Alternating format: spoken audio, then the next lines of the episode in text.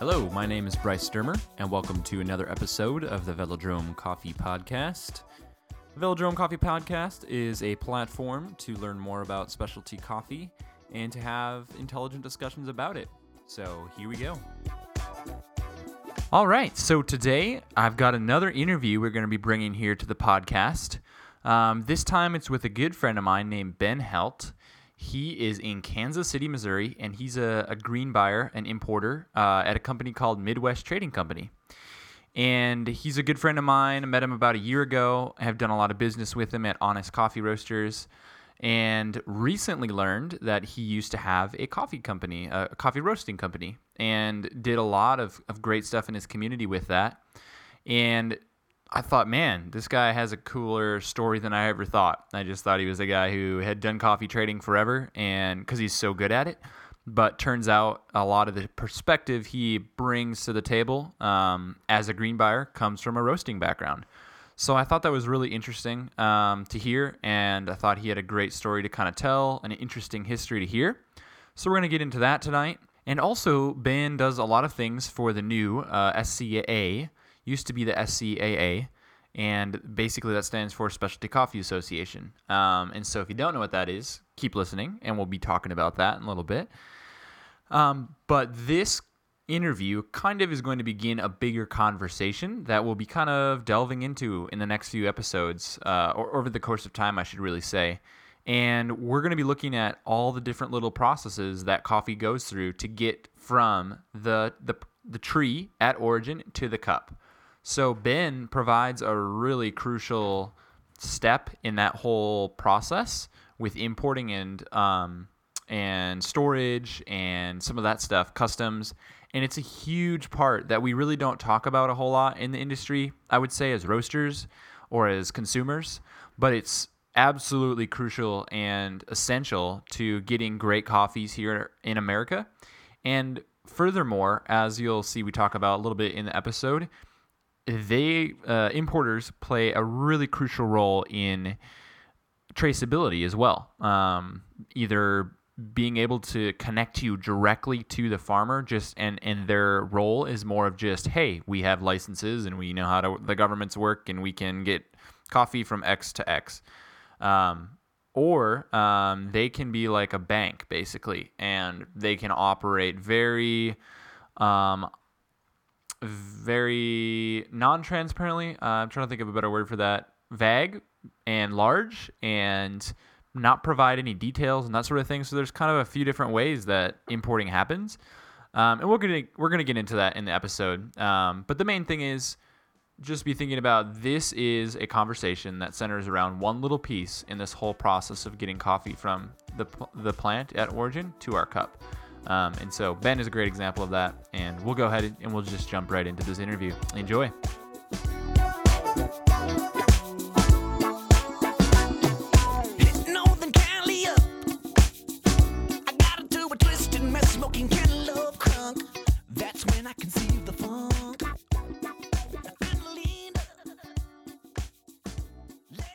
Awesome. Well, thanks for having me on today. I appreciate it. Uh, but yeah, my name is Ben Helt, and I've been in coffee for about, I guess, 10 years. This would be my 10, 10 year anniversary in specialty coffee. I started off as one of those folks that went from zero to having their first business and they're being a first time business owner, a first time barista, and a first time coffee roaster all at the same time, which uh, is not recommended don't do that. But I was able to power through, you know, with the help of um, in, in the city here in Kansas City, uh, where I opened this. I opened it in a part of town that uh, I would consider kind of a, a, mission field when it comes to specialty coffee, kind of a first ring suburb. Um, and not a place where specialty coffee was booming, particularly in the mid 2000s.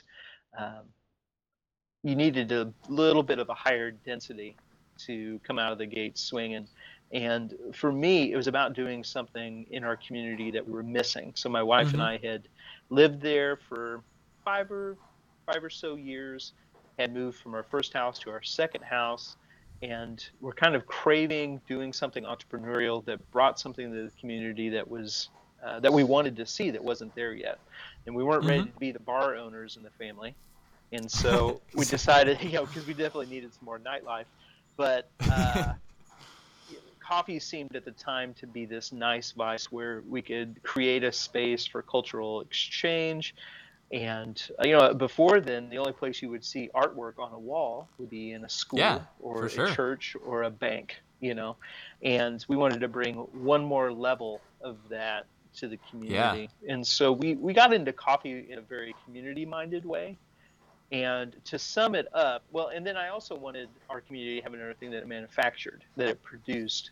And so that's why Okay. I decided to roast. In particular, at that time, uh, Yeah, there were I got you. three to four major Mm-hmm, um, wholesale coffee roasting companies in Yeah. Kansas City. And I kind of just, I didn't want to be another face for them. Not that I have anything against them. I mean, I respect and love all of those companies to this day mm-hmm. but just wanted to add something to the mix. And this was also during a boom of um, shop roasting um, cafes, and so went down that path and was very, I would say, Yeah. humbled Oh, within the first three or four months. And what was interesting is I couldn't get any experienced baristas to work for me because they were like, "Wait, you're opening a cafe where?" No thanks, you know. But Ah. what was great was how many people in the coffee industry happened to live in my community Mhm. And came in as customers and once i humbled myself and, and listened to what they were telling me and bought into those things our coffee program um, turned much better and uh, you know we were able to continue to make a difference over seven years i would say over time uh, I kind of fell more in love with coffee than the Sure. community. I kind of fell out of love with the community, more in love with coffee, and it kind of uh, went down that Yeah. path. And in 2014, Mhm. or I'll just say recently, in the past Sure. several years, Yeah, I was yeah. able to sell the wholesale part of my company, and that became the seeds for what, what is now known as Messenger Coffee in Kansas City. And then I sold the retail part of my business to a couple that met through, uh, that worked for me, but they met serving each other across the counter and got married, and now they they own uh, the retail shop, the cafe there. So both still in business, both doing well, and uh, of course Messenger is so Awesome. much bigger than I would have ever been able to achieve with with what they do, and they're doing Sure. some amazing things. Yeah, it's, it's a- Absolutely, a big absolutely. name. And so that's what brings me to this. Well, before I got into coffee, I was uh, I did community relations and public relations work for public school districts. So for a decade before that, that's what my education is in is public relations. Um, uh, I worked doing community work on behalf of public school districts. And so even though I've not been a, teacher in the past, I've been involved with nonprofit organizations all the way up until I got into coffee, which sometimes can be a no-profit organization. and uh, and uh, yeah, yeah. And depends. yeah. um, my work in the SCA um, seems like a, is, is something where I feel right at home, where it takes my passion for coffee and Sure. uh, delivering that product to being part of that supply chain and mixes it with um, the connectedness that I appreciate uh, within the industry. And so I feel very comfortable in nonprofit organizations, particularly trade organizations, yeah. and being in coffee. So uh, in my world, and I guess I should share that. So in addition to being involved in sales of green coffee and connecting roasters with awesome green, um, part of my second job is coordinating all the e-learning programs for Mhm. the SCA, or what we now know as the SCA.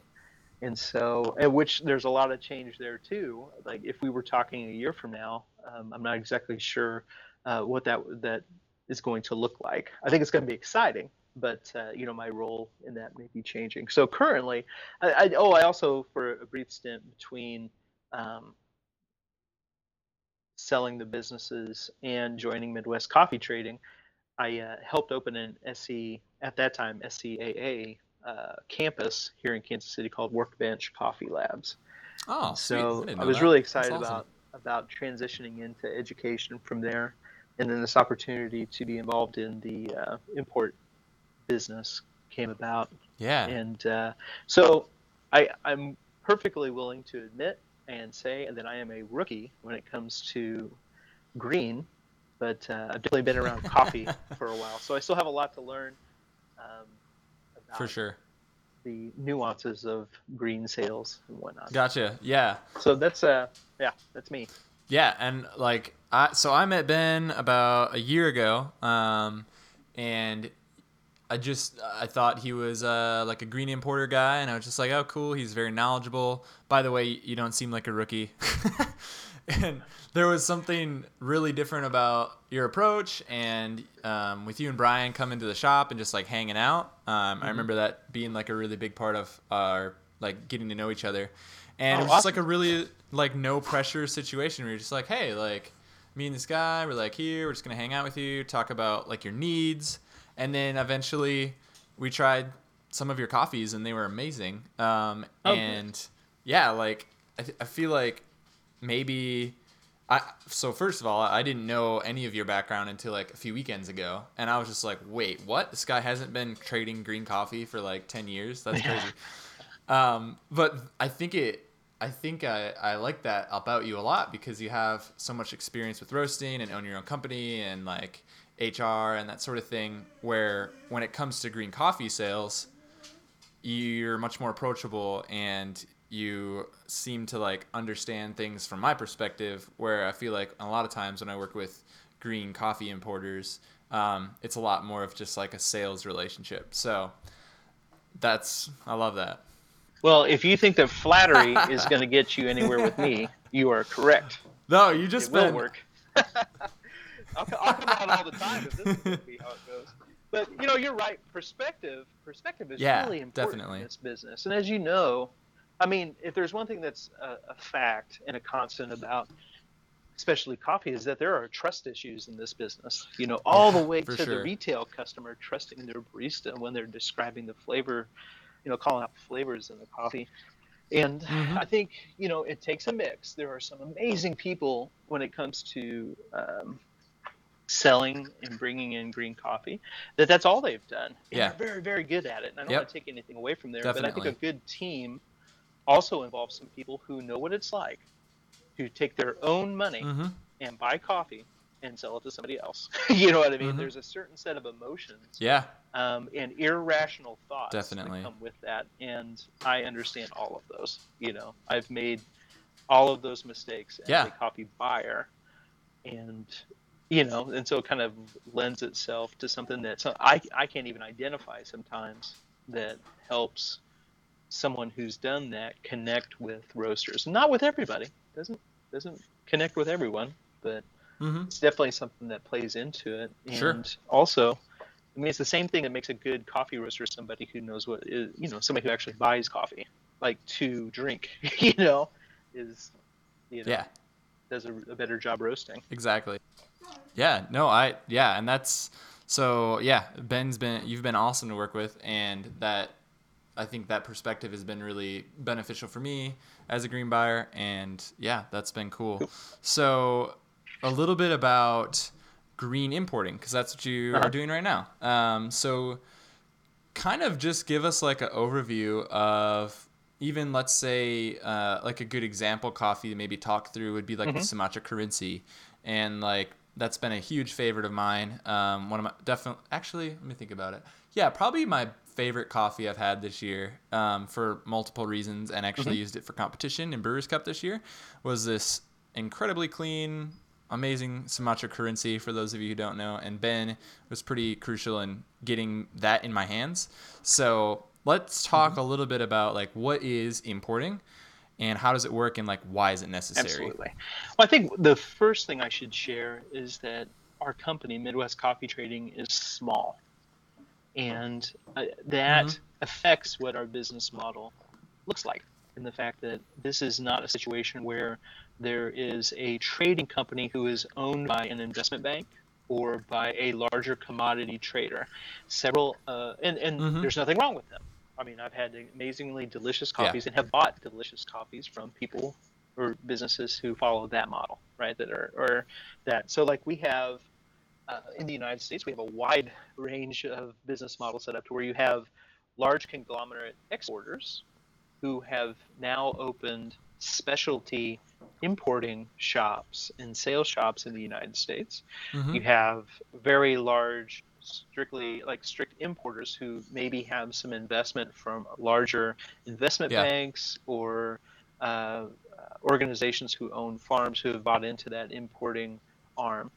Uh, you have farms who will, uh, you know, mom, dad have the farm, uh, and then their offspring have importing shops here in, in the states, who, you know, and I bought lots of coffee from those, and I'm trying not to name names. Yeah. I know I'm going to leave leave somebody out, but somebody bought like Dos Niños, uh, where Yep. where there's somebody who lives here on the stateside. Uh, I used to buy a lot of Sumatra from Sriwijaya Coffee Oh yeah, and I it know was them. a similar thing where there was a partner on each side, the origin side and this side, who put together a container or two, move it, and then sell it once it was stateside. And Yep, exactly. Midwest coffee trading, and I know you didn't ask me to go into the history of it, but I think that it kind of gives, um, it lends itself to understanding the scope of what trading companies do. So there's Yeah. a point to this. Yeah, go ahead. You know, this started 32 years ago, this company, and Okay. by a guy named Uncle Vaughn. And I don't think he has a last name. Just everybody knows him as Uncle Vaughn. and Uncle Vaughn Nice. was the head buyer for Folgers here in Kansas City, and retired, and then started a business selling coffee uh, back to Folgers. Smart. And uh, these guys were doing that thing where they're watching the market, buying low, selling just a little bit higher, and flipping containers for half a penny a pound. Right. So just one after another, and okay. and so that is Wow. just having a good amount of money and expertise, and then understanding hmm um, the market, knowing when to, to buy, sell a little bit higher, and move a large amount of coffee with a little bit of money. Yeah, totally. And then he brought his nephew on. His nephew brought his brother on, and now the third generation, who you know, Jeff Hansen Jr., uh, is Yep. now involved in the business. And with each generation of the family, the company has kind of changed uh, to go with these waves of coffee. Mhm. So starting with um, the Folgers commodity tra- grade coffee to you know, Mhm. basically trading coffee that is either being brought in by exporters stateside or moving containers from those places, but selling it to roasters that still, and this still happens today, and it's a very viable and essential part of our supply chain who just buy coffee using a country name as a code word for a cup profile. yeah, Makes sense. Like, definitely. you Mhm. you mentioned a very clean Sumatra, like that, that Kerinci.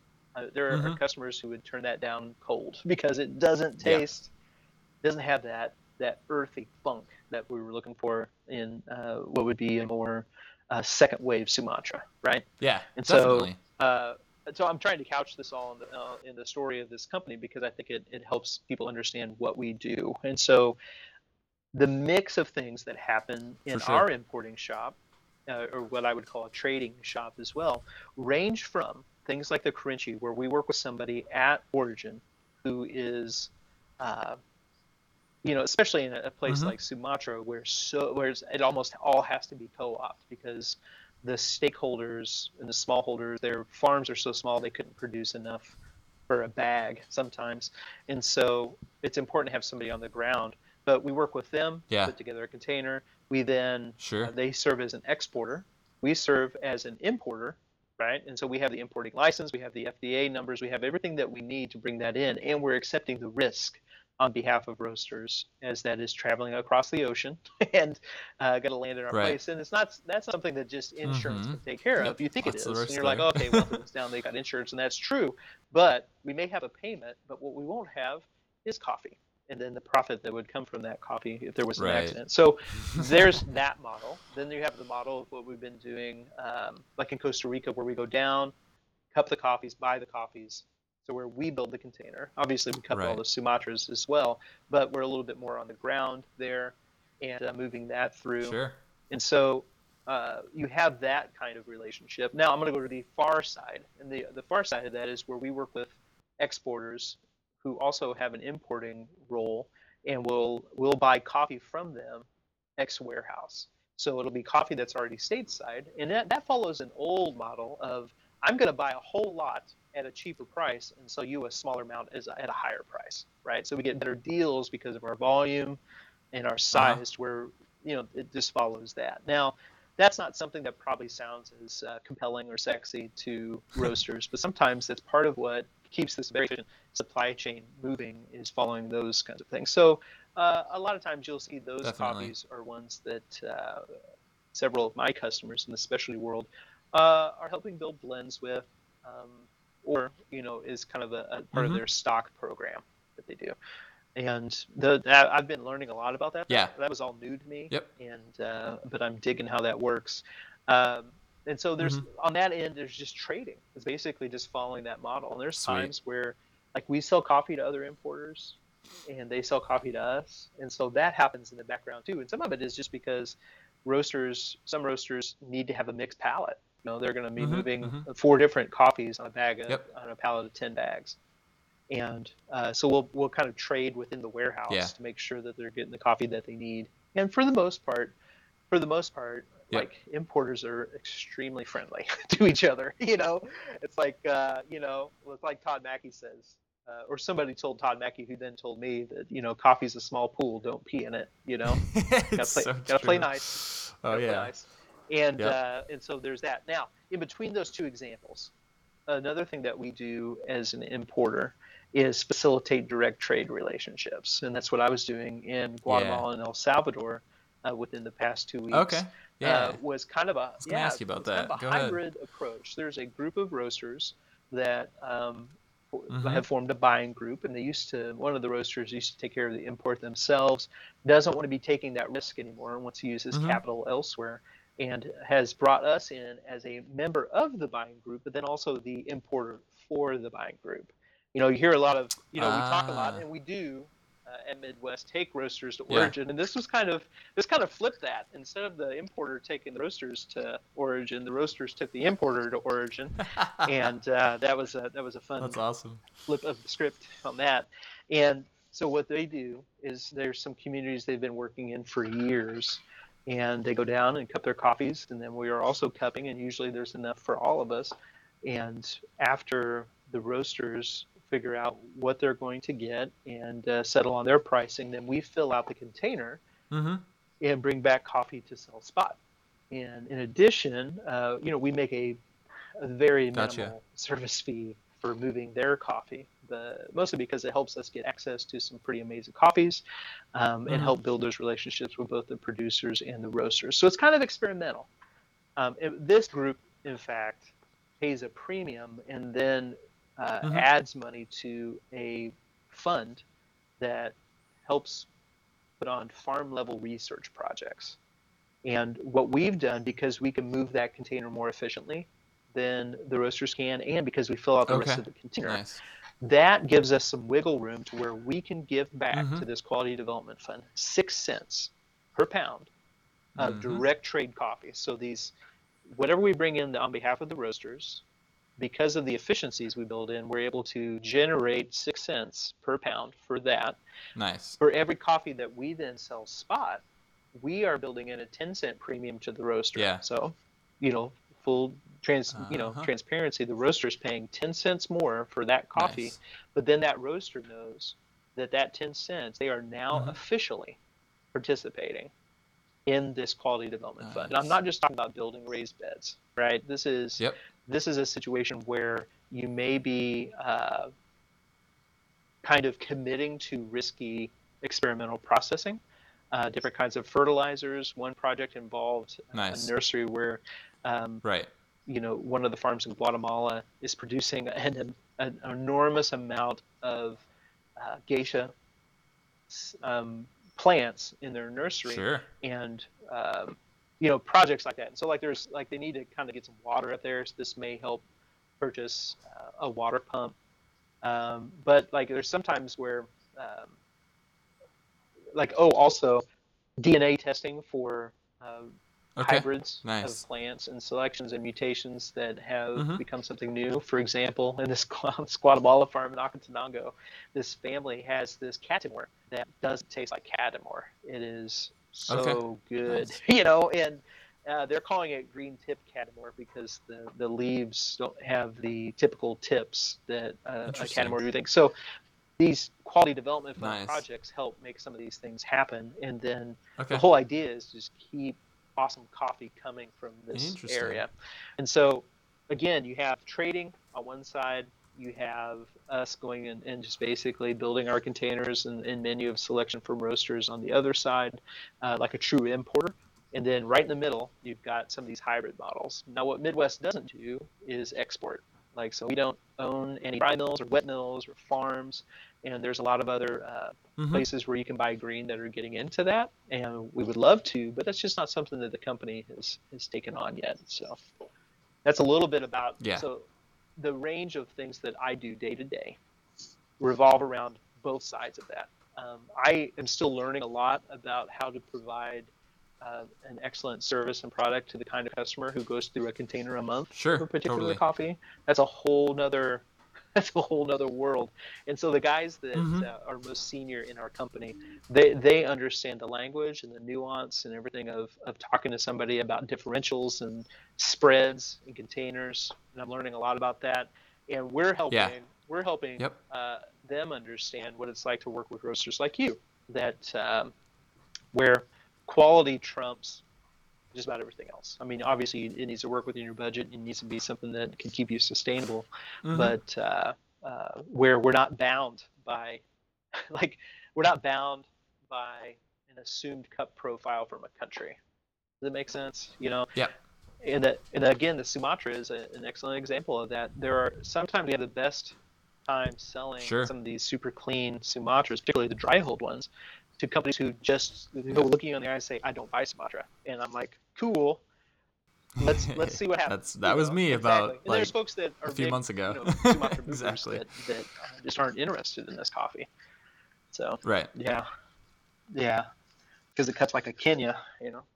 Exactly. Yeah, I can indeed. understand. Exactly. It's wild. So that's awesome. So like you like this is a great example of a pretty wide range of things that you guys Mm-hmm. do um, compared to other importers, I would say, and just like different levels of Mm-hmm. of um, sales like types. We're working with giant, like you said, giant roasters that are looking for a very specific country specific like taste profile. You're working with smaller roasters. You're working with roaster groups. Um, and yeah, that's awesome. So when it comes to like importing and that sort of thing, I know another uh, country you guys have been involved in a lot is Brazil. So what are some of the yeah. things you're doing there with like this is a whole nother world for people listening. Like this is a whole nother world we might delve in into here about auction lots and that sort of thing. But what can you tell us a little bit about Brazil and auction lots and the things you guys have been doing there and how that works? Absolutely. I should I should say right off the bat that my colleague Brian Phillips, Yeah. who was the uh, he was the head roaster at Broadway Roasting Company here in Kansas City, one of the legendary founders, in my opinion, of the specialty coffee scene in Heck Kansas yeah. City, along with three yeah, or four others. totally. They, uh, you know, he's somebody who helped define specialty coffee in Kansas City. Mhm. He has a real heart. Like I would say, the softest spot in my coffee heart is for Indonesian coffees, and for him, Sweet. it's definitely Brazil. Now, Oh, for sure. he's not somebody who would say that uh, the best coffee ever is Brazilian. You know, like he's not he's Right. not blind Mhm. to other amazing coffees, but he's got a real heart for the role that Brazil plays in specialty coffee, and rightfully so. I mean, they produce a lot, Yep. we use a lot. you know? Definitely. And so he has a relationship with Caio Pereira, and Caio Okay. is, um, I think, a third generation coffee farmer in Brazil. And as somebody who Okay. was uh, attended school here in Springfield, Missouri, and was moving some coffee for his Awesome. family. And uh, that's how Brian got to know him. They crossed paths, and uh, that was the start of an awesome relationship. And so Brian has visited uh, the Carmo de Minas area of Brazil, state, I believe is what we would call it, and uh, at least a couple of times. I believe twice now he's been there, but has Yeah. worked closely with that family to um, Mhm. Bring us some coffees from the Cocarive Co-op, which is a cooperative that represents, I'd say, 600 some odd farmers, and that's just that's just Okay. on their conventional side. Uh, there's a whole different organic arm to Cocarive, and the name of it I cannot remember off the top of my head. But you know, I as a roaster, I'm a guy who bought a lot of Minas Gerais, Uh huh. um, and you know, I always liked Brazilian coffee. I, I bought some raisin process where they allow the fruit to dry on the tree in a, a very particular spot, And so, like, I'd explored Brazilian coffee, but it always was just going to be chocolate and nuts, you know, but more of a baker's chocolate and an unsalted, Yep. unroasted peanut. like, you know, and it Mhm, just it- it, served the role that it served. And I feel like over the past Yeah. two years, Brian has just been really like opening my mind and helping me explore what feels like a brand new origin, you know. And this part of Brazil, this Carmo de Minas, which is in the Mantiqueira de Minas area, and saying Mantiqueira is like saying the Rockies for us, right? And so, but it's an area that has now become organized and Okay, branded. gotcha. So if you're going to have coffee that says Mantiqueira de Minas on it, it actually has to be. So it's like what we associate with Kona coffees. You know, you can't call it Kona unless it has a certain percentage of Kona in it, and they have similar rules regulating Uh-huh. uh, Mantiqueira de Minas coffee. So you have this large area, Mantiqueira de Minas, Yep, yep. and then within it you have Carmo de Minas. And so there are a lot of roasters who are serving excellent coffees coming out of Carmo. And so you have at Mhm. least two major exporters of coffee out of that area. There's one called Carmo Coffees, right? So it's a, a privately held um, company. And then you have the Cocarive Co-op. And so Okay. we are working with the cooperative there Uh-huh. And farmers from that cooperative can sell their coffee to Carmo coffees too, and vice versa. You know, but we work specifically with them, and they have a state rep- statewide or stateside Gotcha. um, representative called JC Coffees, and we also work very closely with them uh, to Mhm. bring in some excellent coffee. And it's it's kind of it's not it's not super expensive, but it is pricier than I think I was used to when it came to Brazil's. But it cups so Gotcha. much better. You know, it's so gonna say, good. It's You know.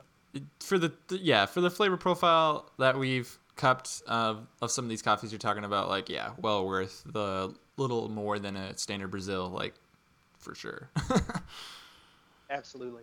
And uh, there there are some other growing states in Brazil that can produce the same thing. So I don't want to I don't want to give the impression that only the the only good coffees are coming from this relationship. There's a lot coming in, and we're just happy to be part of that. The uh, I think what's really interesting is all handpicked, all Mhm. pro, all go through an obnoxious amount of quality control in the Cocarive dry mill, where you have all the latest Pinhalense nice equipment, where you there's pre-dry Mhm. hulling, uh, foreign material rock removal, and then also uh, I think they have three different electronic eye sorting machines. Maybe it's seven. I don't know. They have a they have a whole they have a whole lot there where it goes through a pretty strict thing.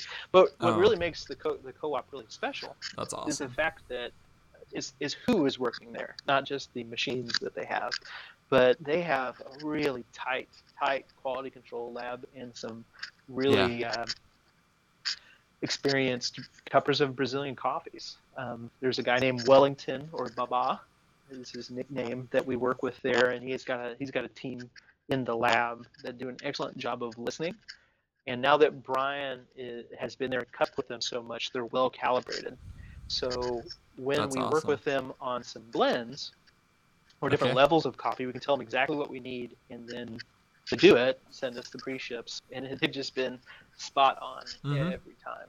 And so we just released two, well, three actually, three bases for blends for Sure. espresso blends. One that we call awesome. Padrao Oro, which uh, Yep. is you know it's meant to be a base for espresso that you can buy um, between 250 and 3 right and then we've got one that we call barons of Alfenas um, and this the it's named after the baron of Alfenas the first one uh, who is an ancestor Gotcha. to many of the families who we work with in the Cocarive co-op and he's known for Okay. this horse breed the Mangalarga Marchador. I'm sure I'm butchering that name. Uh, that's how it would be pronounced in English. I think in, in Portuguese it sounds Sure. much better.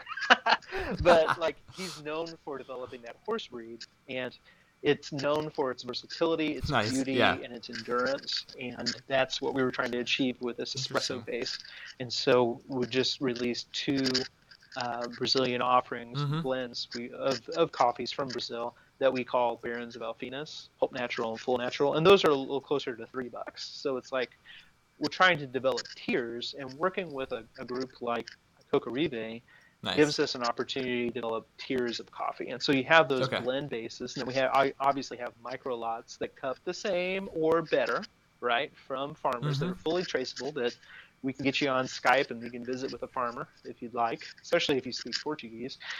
And then, uh, but then also within the company, within that area, Mantiqueira, they have different Mm-hmm. competitions. So you have the COE, right, Cup of Excellence. But Yep. in addition to that, Excellence. I think the farmers felt like they, there was room for and a need for a different kind of internal quality competition. And so they have what we call Best of Mantiqueira, Yeah. which is not a direct translation. I think it's theirs is like coffee Gotcha. quality contest of Mantiqueira, something like that. And uh, where they pick 40 of the best coffees and Yeah. those go into an auction. And part of what we've been doing at Midwest Coffee Trading is trying to increase the number of opportunities for roasters who are not on the coasts to participate in really cool coffee events. I mean, like when I was roasting, man, if it was something Yeah. cool, it either happened on the coast, with the Yeah. exception of Cafe Imports. They would do some cool stuff up in Minneapolis, right? So we're definitely not the first ones to do that, but in the Mhm. Midwest. But you know, just we Mhm. wanted more, and so we Yep, did a mhm. showcase cupping of the best of Mantiqueira coffees, and so we had 24 out of the 40 that we put on in a two-part cupping during the day, and the only cities in the United States to do that besides us were Portland, Seattle, Kansas City. Nice. They also did one in Vancouver. So it's like okay. bringing Nice. those kinds of opportunities to the Midwest is is part of Yeah. our mission. You know, is in For you know, sure. Uh, I don't know how many times we could play those kinds of cupping cards, you know, and get people to come, but it was fun. and so there was one that was the standout for the day, which was that Sitio de Torre, and it is Okay. uh, it was just so good. And what was really crazy is it was the lowest minimum bid um, of any of the coffees there, and so That's you know, there was enough interest. There was only 15 bags of it. And we're like, you know what? We're going to take a risk. We're going to bid on this. We ended up getting it at a at a good price where we could offer to roasters still under Mhm, 450. You know, and because there was only 15 Yeah, bags, nice. this is, I think this is a good example of kind of the decisions we make. We could have just brought in 15 bags and just sold it by the bag, but then Yeah. we're like, there was a lot of Yep. interest. Let's spread the wealth. Let's get this packed in 30 kilo boxes Mhm. instead of 60 kilo bags, and uh, vacuum pack it. And we'll have a little bit for some of the Yeah. smaller guys. You know, they can kind of spread it around a little bit, and that. Uh, so that's the range Definitely. of the kind of things that we're doing out of Brazil is from from just large amounts of blend bases to uh, these kinds of auction lot coffees that we can kind of feature for folks. Mhm. And uh, you tasted that Best of Mantiqueira auction lot. And I don't know Yeah. how you felt about it, but I've kept it blind with a couple different groups. I have not heard people use Yep. um, citrus descriptors this much for a Brazilian coffee. I've heard lime, I've heard orange, I've heard different different uh, flavored callouts, and nobody guesses For it is sure. a Brazil until Mhm. until it's revealed. Now it definitely has. Once you know it's a Brazil, you're like, oh yeah, you know, there's that, there's that char, Yeah. there's that body, you know, that comes with the Brazilian coffee. But uh, yeah, but that's that's been what we've been seeing out of Brazil, and it's been a really good mover for us. And that's the thing is like we have been helping, or for the roasters who are listening to this, if you're a roaster who uses at least one bag of Mhm. the same coffee per month, it's worth talking to your importer, whether that's me or whoever you're working with. It's worth talking to them about the future. You know what I mean? Like Oh, definitely. if you're going through one bag of the same coffee every month, especially if you're if you're a good payer, then Mhm. there's a lot to be done to keep your supply stable and uh, grow some opportunities for you. Yep. And uh, you know, with our with our Brazil connection, Definitely. I mean, I guess what I'm saying is, if you're going through that much of the same coffee, you need to be talking to your importer about what's going on in the country and getting your coffee Mhm. set up before it even leaves. You know. So, Yeah. like I said, that doesn't have to be us, but whoever you're working with, talking to them about those things now Totally. is uh, worthwhile. For sure. Yeah, and I think to kind of wrap that up in a way, uh, I guess so far at this point, like it, from my perspective as a roaster and a green buyer, like importers can be a great tool and asset to provide traceability and unique and interesting coffees. Um, importers like Midwest, like for example, that thing you did with the roaster group, um, they can also use a lot of their processes and um, expertise and avenues to like bring coffees stateside too. So um, it's cool to find importers that are like willing to do things like that. Because I've, I, from my experience, a lot of importers are just like we kind of touched on really early on, um, can be like a big, basically a big bank, and they just buy huge amounts of Yep. containers of coffee, and then they get stateside, and they're like, "Here's what we have. This, Yeah. this, this, and this, and this is the price. And if you want it, buy it." Um, and that's it. that's like we have this. This is what we have, um, which it, it works for some people, and I get that. Um, yeah, absolutely. But I think I run into I run into customers who only want that. It- yeah, Like, they're like, I know. Send me Yep. the sample and shut up. You know. Yep, and some Yeah. some roasters get so comfortable with their importers that they don't even ask for samples. They're just like call their guy and they're like, "Hey, you want you know ten bags Tanzania, whatever you got, this price, cool, done, do it, send Mhm. it, awesome."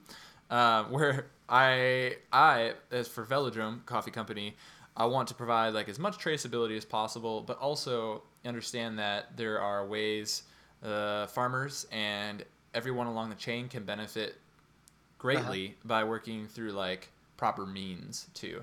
So like with the blends with like with Brazil and that sort of thing, um, or even just like in my recent trip to Honduras, understanding like farmer networks and how sometimes it can actually be more beneficial for the farmer to operate in a system where their coffee may or may not be separated from their neighbor's coffee. Sometimes they benefit more overall um, and can operate more sustainably because they're part of a group and the traceability kind of gets Mhm. lost. Um, and maybe in the future, uh, they will be able to have a completely traceable single lot, micro lot type situation. So it's cool to see, Mhm. and I'm trying to like figure that out for myself as well going forward. Is how do you navigate all these different uh, options um, and still provide traceability, still provide sustainability, and build a program around that is yeah, it's a challenge, but having importers that get it too and do a mix of those things is is like super important to the chain. Absolutely. Well, something that I give is roasters like you who have more experience than some when it comes to visiting Origin and seeing what it looks like. You have a clearer picture of the realities of the entrepreneurial nature of coffee production than some. And so Mhm, I think mhm, mhm. um, what gives you strength and what you're doing is you understand when you think coffee farmer, you don't do what some people do and picture coffee pickers Mhm. in your head, right? So like you you have a, a much greater understanding Right. of that. Plus, there is no coffee plant out there that just produces specialty. You know, it doesn't just go, Right. "Yep, here's the specialty coffee. I'm a specialty coffee plant." You know, Exactly. and it's Yeah. we have to find homes for all of the coffee in order for the supply chain to be sustainable, which means that everybody who buys Yep. coffee from those who it's purely a functional beverage at QuikTrip, you know, or at the gas station, uh, to those who it Mhm. is something that they devote 45 minutes of their time to every Yep. morning to fix, you know, the, the beverage for themselves and whoever else in the morning that they're doing Yeah. uh, that for. Yeah. Um, I think you have a, Right. a good like, understanding of that, and the more roasters that we have that understand that traceability is great for certain coffees, but understanding that for some producers, selling to the dry mill and getting their money immediately is better for them than going through um, all the steps it takes to sell to a roaster in the Mhm. states and have them down and Yep. spend the days with them. You know, like Yeah. most of these producers, they are not just living on coffee alone. You know, these guys that we work with in Guatemala, uh, one of the brothers sure. uh, is also in a packaging business. One of the brothers yep. has a automotive shop in the city. One of the brothers, like they all have a Diversify, different. Yeah. they're diversified entrepreneurs. For sure. And we could take a lot of lessons from them. And Mhm. yeah. uh, and I guess my point is, like sometimes when we're buying a regional blend, like Mhm. there are roasters who that's just not their thing. Um, Mhm. And if they understand it and it's still not their thing, that's cool. But I think what's blowing Yep. my mind is sometimes with these regional blends, you get a coffee that cuts better, right? It's only traceable. It's Mhm. transparent. It's fully transparent, but it's only traceable to the dry mill because they've taken Yeah. all these coffees from all these different farmers, cupped them, divided them out, put together the kind of quality that you're looking for. And I think that there's there may be a tendency by some uh, Yeah. folks in the industry and consumers to think that that somehow is a lower grade or is cheating is cheating or that somebody didn't get treated well along the way. right. And that's Yep, yep. not necessarily the case because some of these producers care about Mhm. the quality of their coffee, but when you buy a fully traceable coffee, most likely that farmer didn't get paid until that coffee hit the port of the United Mhm, States, mhm. right? And so like coffee has a title, just like your car does, Mhm. and you don't pay for it until you get your title, right? Same with Mhm. coffee. Um, and so for some of these folks, it's best for them to get their money at the dry mill, and then they're done, and they can go on about their business and their other things. For others, Right, uh, they want to have that connection, and it, and it kind of works uh, for them. So, did I? I'm sorry, I probably got way off track No. there. No, you're But you're no, that yeah, totally. and so folks like you, roasters like you, who have seen that with their own eyes, are going to be able to communicate that to their retail customers better. And roasters who are in alignment with their market Mhm. and their customers make better buying decisions. They know their customers, you know, both the customers they have and the Mhm. customers that they want. You know, yeah. and when I see roasters who are out of alignment with their customer base, it is extremely frustrating because they they they start blaming hmm they, they start blaming their machine Yeah. they start blaming their green unnecessarily they start que- questioning everything but the truth is they're Mhm. not drinking coffee like their customer base is and they have to get in alignment with that so i guess Yeah. what i'm saying is i'm encour- I, I feel encouraged about what i know about you and um, velodrome as far as i think you're going to have a good handle on who it is you're serving what role you Mhm. play in their life because um, you're sensitive to that, but then you also know how to go out and get Mm. it. Yeah. you know, Hopefully. so. Yeah. That's it. Yeah. Yeah, I think the the Marquette, like where the shop is going to be in Marquette, Michigan, uh, it's a small like college town, um, but a very, uh, I guess like kind of liberal town that has like a food co-op, um, and has a lot of like academic type people that really care about where their stuff comes from. So for us initially, it's going to be very focused on uh, single farmer lots and being like, Cool. hey, this is the person, this is the single Yeah. family, you know, that grew your coffee. Um, and I, I maybe going into Honduras, I had a little bit of a more romantic view of that. Um, because in my prior travels, I'd been to Guatemala where it was a single farm and it was a single family and it was big. I didn't realize how big it was um, in the sense that they could deliver their own coffee to the dry mill. Then they could keep their their lots separate and then they could export it to the United States themselves. Um, I just kind of was like, well, like everybody like should be able to do that. and then when I went to Honduras and these farmers that farm like less than a hectare and like you know pulp it themselves on these little hand machines run on like a little you know motorcycle engine and then they deliver that's like something. wet parchment um, to the, the dry mill and they're like okay where's my check? Um, was like totally different. Um, but yeah yeah. And so that was eye opening but in the same sense i like thought about it a lot but i'm like you know what? I think initially um, velodrome has to kind of differentiate itself in being a single farm lot provider um, but with the goal eventually to diversify enough where we can have places for all kinds of coffees um, but I think the the market up there is looking for something totally different and also completely um, traceable to as simple of an individual as possible. I think they I think for them to understand specialty coffee because it's kind of a new thing up there. For them to understand specialty coffee, I think the element of having this is the person that grew your coffee intertwined with what they're drinking is going to be important initially. Yeah, a sense of connectedness to the supply chain for them. For And sure. that's yeah, absolutely. And so, as you choose that, I mean, I guess what I'm Mhm. saying is, you're making a conscious choice to do that, and you understand everything that goes around Yeah. it, and you're saying, Mhm. okay, I understand it. I, I know what else is out there, and here's how we're Mhm. going to differentiate ourselves. Not, here's what I'm doing, and everything else is, you know, irrelevant. you know, or like there's like like you entered it with a more well-rounded view, and so I think that's good. Thanks. Thanks, Dan. Yeah. Cool. So that that was that was great just to talk through all of that and got a really wide range of topics covered with just like importing as a whole and what that looks like, traceability. Um, another thing you touched on, and just to wrap up kind of briefly, was an- a question I get all the time in the the wholesale world and the customer world and that sort of thing is like how do these coffees get names like how do you figure that out and i thought it was Uh-huh. fun when you touched on earlier about the the brazil coffee and like naming it like Yeah. after you know what, what Uh-huh. you named it after horse right or like a a spe- certain species of horse, and it's just because like, hey, it was a regional blend, and like we could kind of name it whatever we wanted, and that's what we picked because of this. Uh, and I think that's awesome. Um, and a lot of times though, it has a lot more to do with like the region or the mountain Absolutely. it's near or the lake um, and that sort of thing. But yeah, there's there's a lot that goes into that as well. And that's something I think is really cool now is there's so much more of that information available than when I was roasting. You know, like you'd ask for it, but you just wouldn't Mhm. get it. You know, For sure. And so that's good. Is there Yeah. anything else I can answer for you? Well, I think that pretty much does it for all the questions. Um, I guess I would just leave it with one more closing thought for you, Okay. um, and that is, what keeps you doing what you're doing right now? What drives you in this industry currently?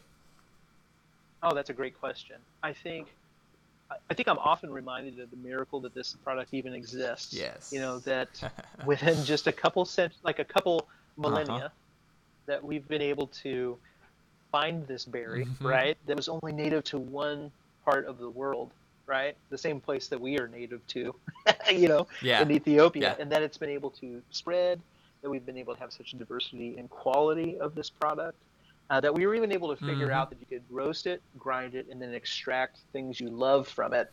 It just blows my mind. And I think Yeah. so. I think uh, every once in a while I get reminded of that, and that's awesome. And I, I think you just don't get tired of coffee, right? Like you sell sandwiches, you can really get tired of your own sandwiches over Yeah. time if you've ever worked in a place that sells sandwiches, and you just never get tired of coffee. It never gets old.